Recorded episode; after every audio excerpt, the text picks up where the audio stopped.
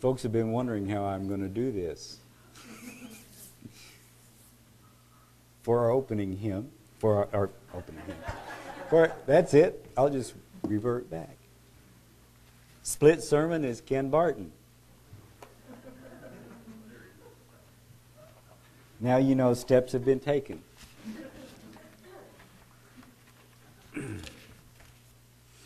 and uh, if my people is is my message. Sven and Oli were standing out in front of their church. They were holding up a sign. And they were yelling at the drivers going by, Turn back, turn back, it's not too late. One guy hollered out, You religious nuts, you need to quit. And they just kept right on going. You could hear a screech and a splash. Sven turned to Ollie and he says, You know, perhaps we should just put up a sign that says bridge out.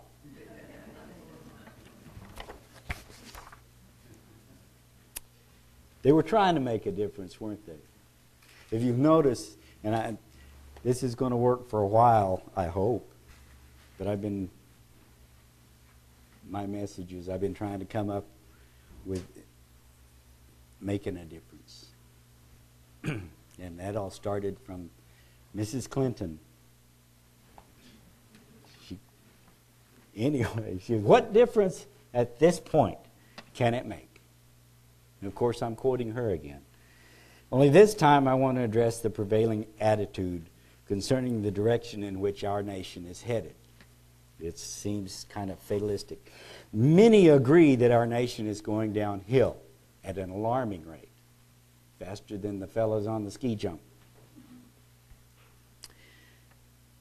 But there are areas that I think we disagree, some of us. Areas such as what can be done is there any hope?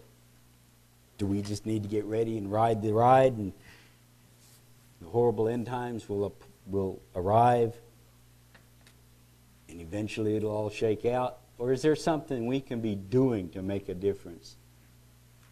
and I'm mainly going to focus on America. It would work for me if we made a difference in the whole world. So I know there's probably folks I, I understand watching hello out there in internet land. Uh, and maybe it'll make a difference. I don't know.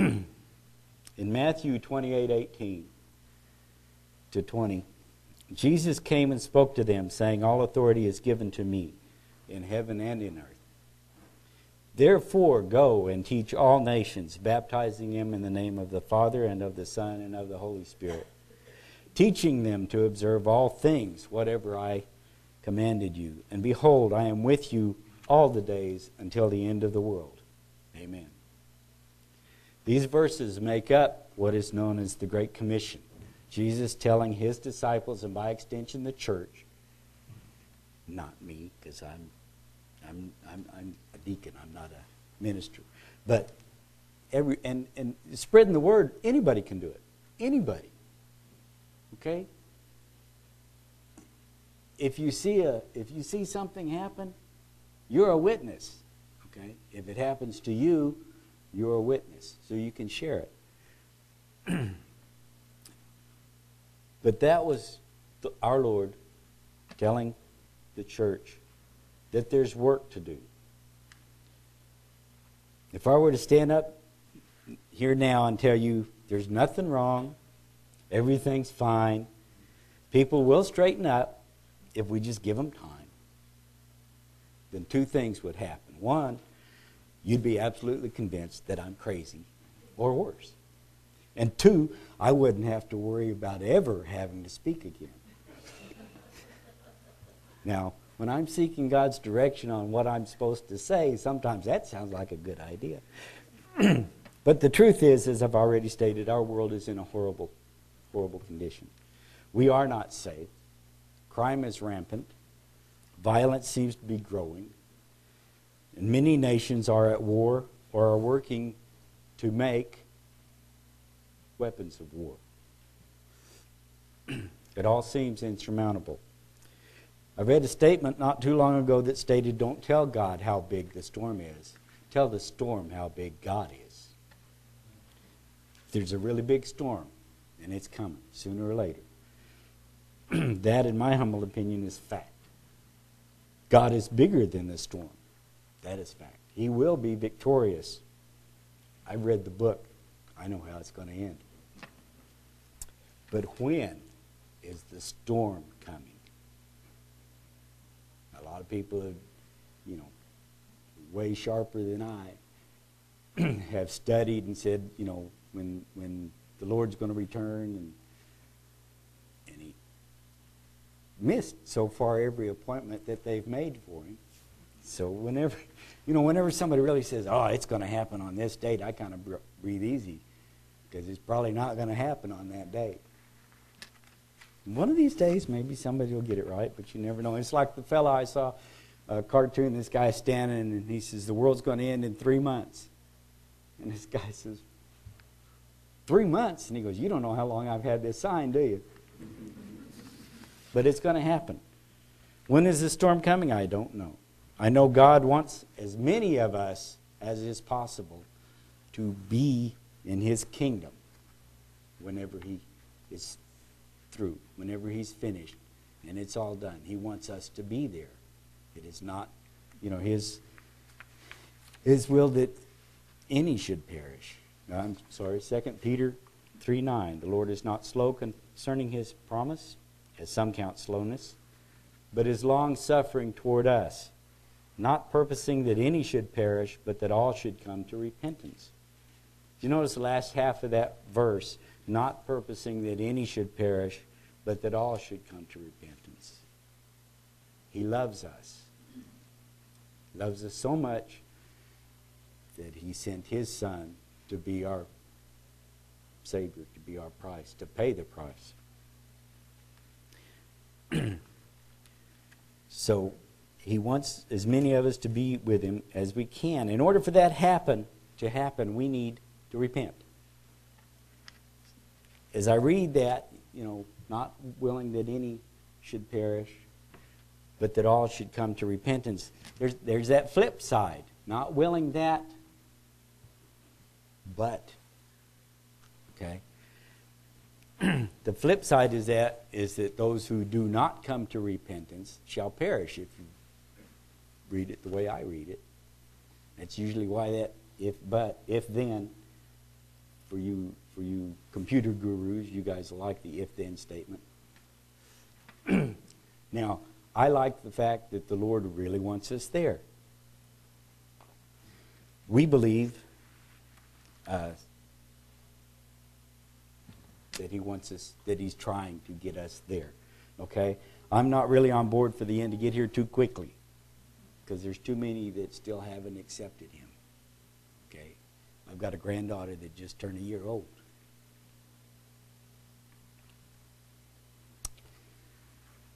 It's important. We believe those in the first resurrection will be rulers with God. They will help lead others to the understanding, right? That we will guide those in the second resurrection to accept Jesus as Lord and Savior so they will spend eternity with God also. to me, that pretty much seems the same as what Jesus told the disciples to do in the Great Commission to share the gospel of Jesus Christ with everyone, everywhere. We look at our world as it is, and we see that there are, there are many who haven't yet accepted that. or in firefighters' lingo, this fire is still out of control. So does that mean we just have to get used to things getting worse and worse? Do we just pull back? We had a thing, we're going into defensive mode. If you hear that on the news, the firefighters have gone into defensive mode, they have just built a parking lot. That means get out, it's too much, we can't stop it, it's bigger than we can put out. It is going to collapse, and we don't want it to collapse on us, so we back out. Okay? So is that what, that what we're supposed to do? Just back up and watch it burn itself down? I don't think so there either. Throughout the Bible, there are instances of God calling people to repentance and people ignoring Him and being punished. It's kind of a recurring theme. But there are a few of them where the people listened, repented, and avoided punishment. I like that plan.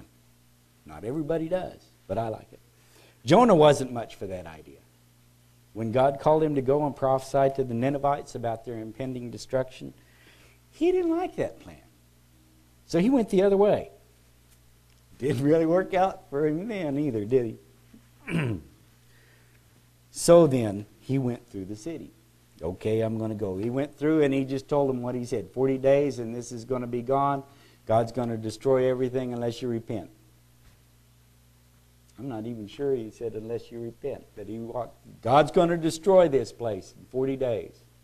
It was a three day journey through the town. I wonder if every day, if you, 39 days, And we got to the other end, 38 days. Then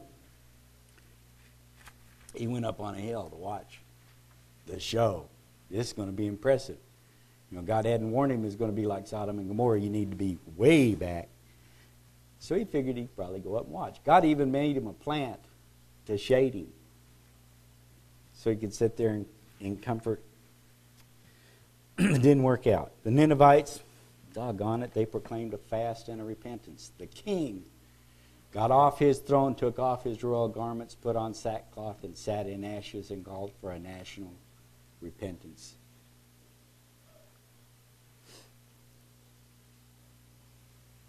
by all, everybody. You need to get you need to repent. Wouldn't that be wonderful if our leaders did that? then God saw their repentance, heard their prayers, and he didn't destroy them. Jonah was upset by that. It's not fair. Even the plant died and he didn't have any any shade. I mean, it was just no, just not fair. In Jonah 4 1. But it was a great calamity in Jonah's sight, and it kindled anger in him. And he prayed to Jehovah and said, Please, O Jehovah, was this not my saying when I was still in my land? On account of this I fled before Tarshish, before two Tarshish, for I knew that you are a gracious God and merciful, slow to anger, and of great kindness, and one who repents over calamity. And now, O Jehovah, I beseech you, take my life from me, for better is my death than my life. This guy wasn't having any fun at all. and Jehovah said, is, is anger rightly kindled in you? And Jonah went out. Okay, I'm, not, I'm going to skip over that because that's where he had the shade. And it happened when the sun shone down to verse 8 God ordained a scorching east wind, and the sun beat on the head of Jonah so that he fainted. And he asked for his life to die. And he said, Better is my death than my life. And God again said to Jonah, Is your anger rightly, anger rightly kindled over the plant? And he said, My anger is rightly kindled even to death. And Jehovah said, You have had pity on the plant for which you had not labored nor made it grow which was the son of a night, and perished the son of a night. And should I not spare Nineveh, that great city in which are more than a 120,000 men who do not know between their right hand and their left hand, much less cattle? Okay, he's talking about, as I understand it, little ones, babies, boys that didn't, they weren't old enough yet to understand the difference between right hand and left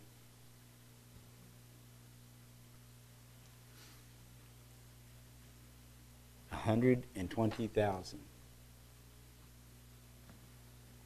How many little ones in America don't know the difference between their right hand and their left yet? God had sent Jonah to another nation. Ninevites were Assyrians, Gentiles. I think this is the first recorded where he went to someone that weren't Hebrew children to try to get them to turn around. I'll hear it later if it wasn't. but he didn't make a regular habit of it. Jonah didn't like them, didn't want them to be spared. But I want to talk to you about America, our nation. Okay? So we, we can probably agree that we pretty much want this place to hang on. some might not. But again, if we can get repentance, if we can straighten this out somewhat, it'd be a pretty nice place to stay. I remember when I was a kid, it was pretty safe for kids to go outside and play. Because I was one.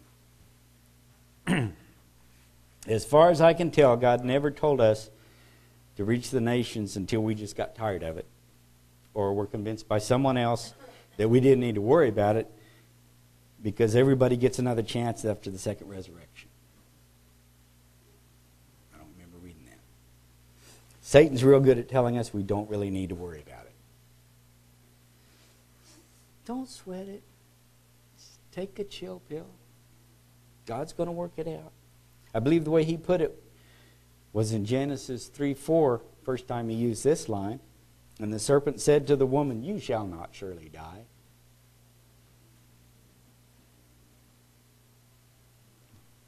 People have been told that after we die here, we're immediately either in heaven or in hell.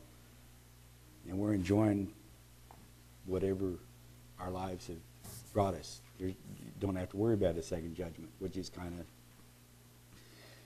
not what the Bible says. but not only did Adam and Eve die, we've been dying ever since. I'd like to think that I'm never going to die, but you know, I keep looking in the mirror and somebody's sneaking an old man's face on me. You know, my skin is changing. It's not as nice as it used to be. I get actually have age spots, which is scary.